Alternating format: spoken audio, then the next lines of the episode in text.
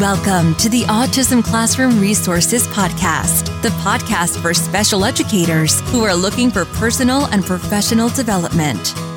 I'm your host, Dr. Christine Reeve. For more than 20 years, I've worn lots of hats in special education, but my real love is helping special educators like you. This podcast will give you tips and ways to implement research based practices in a practical way in your classroom to make your job easier and more effective.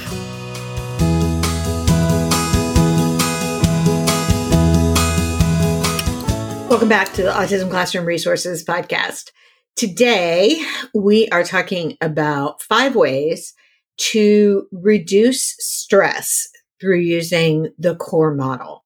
So for the last couple episodes, I have been talking about what the core model is and how the systems within it can help you to run your classroom more efficiently, to keep your students more engaged, and essentially just to get back to being able to really focus on teaching your students instead of managing your classroom.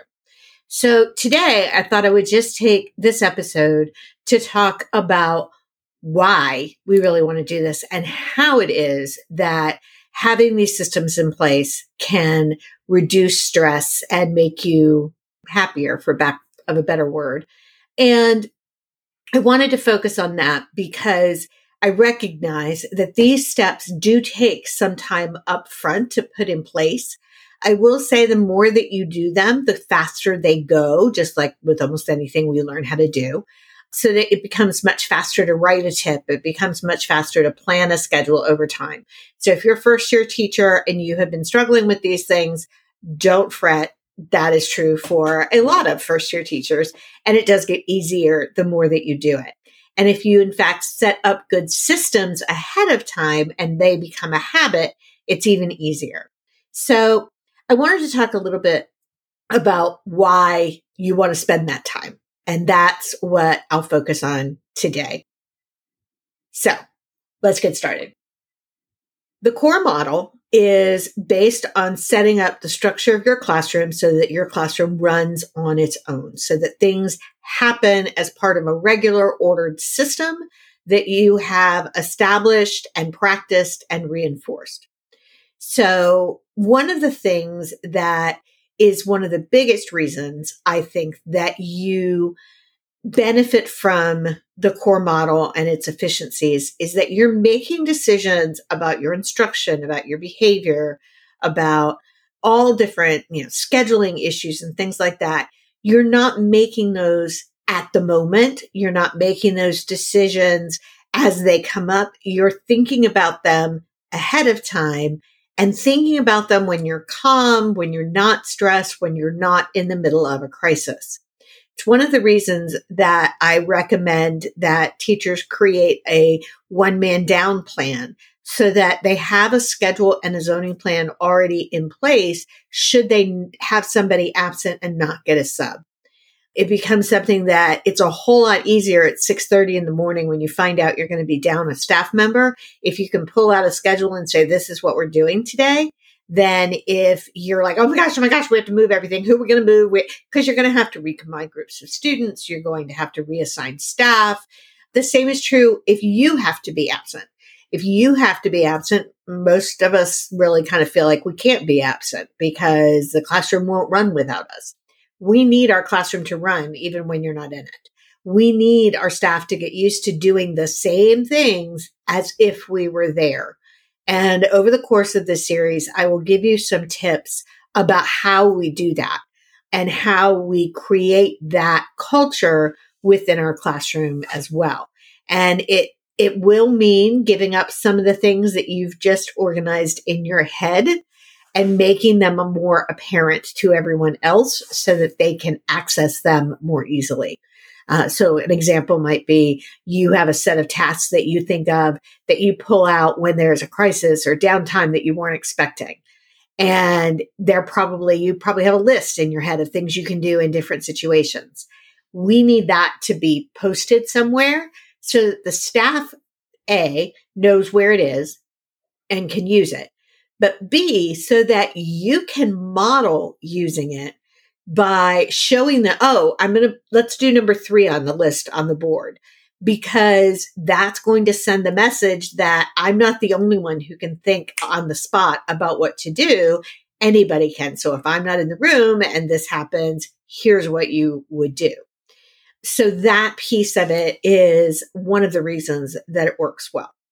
So one of the biggest reason why the core model can actually reduce stress is because it reduces decision fatigue. As I said, you're not making decisions at the moment. You're not making decisions in the middle of a crisis. You're not making decisions when you're, hopefully, when you're exhausted. And by making decisions when you're not in the middle of a problem situation, you make better decisions and you can think of more options to solve a problem when you're not in the middle of it as well. But the biggest piece that it makes a difference for is the fact that we're no longer making a thousand decisions a second.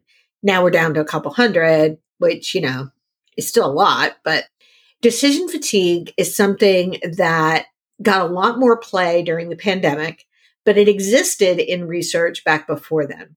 And it really explains why sometimes, you know, when I was in a classroom, I would get to the end of the day and I would just literally stand in my kitchen and I'd be like, I, I can't decide what to eat.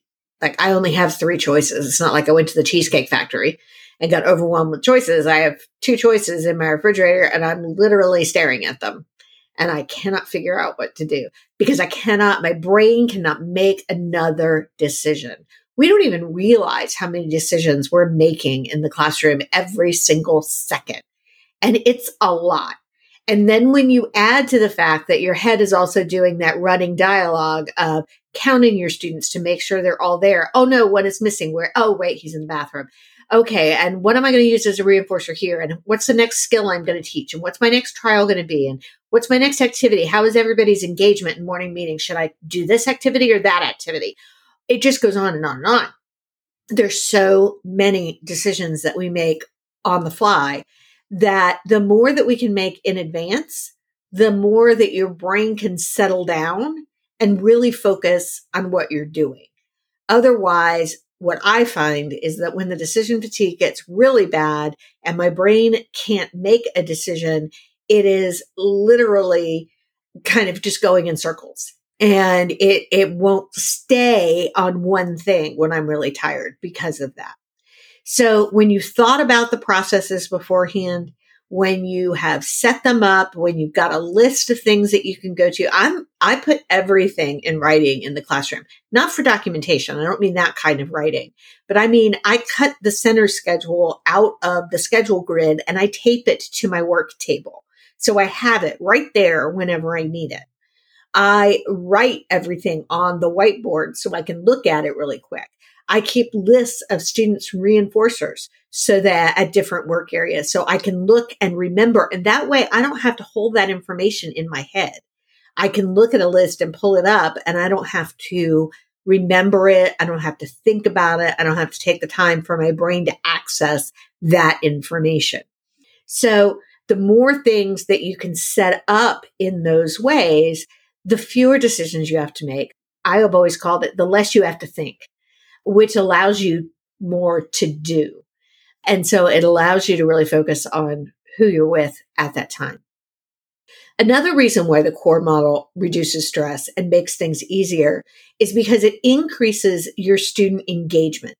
So I talked a lot about that in the last couple episodes, but engagement is critical in our classrooms, not just because our students don't have time for downtime because they have so much to learn, but because engagement is what prevents challenging behavior. When students are engaged, they're not acting up. When they're engaged, they're focused on what they're doing instead of what they want or don't want. Now, that's not to say that we don't have students who have behaviors to escape from that engagement.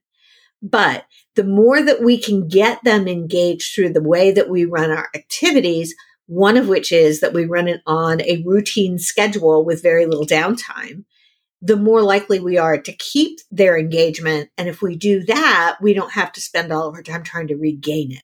Think about a time in your classroom that you have had a crisis. that's a time where it's really hard to get that student back re-engaged with the class. You got to get through the crisis. You got to get to the end of the behavior. You got to get back to where the student is calm. Then you have to reintegrate them back into the group. Okay. That takes a long time at times. The same is true just with kids getting off task and becoming unengaged.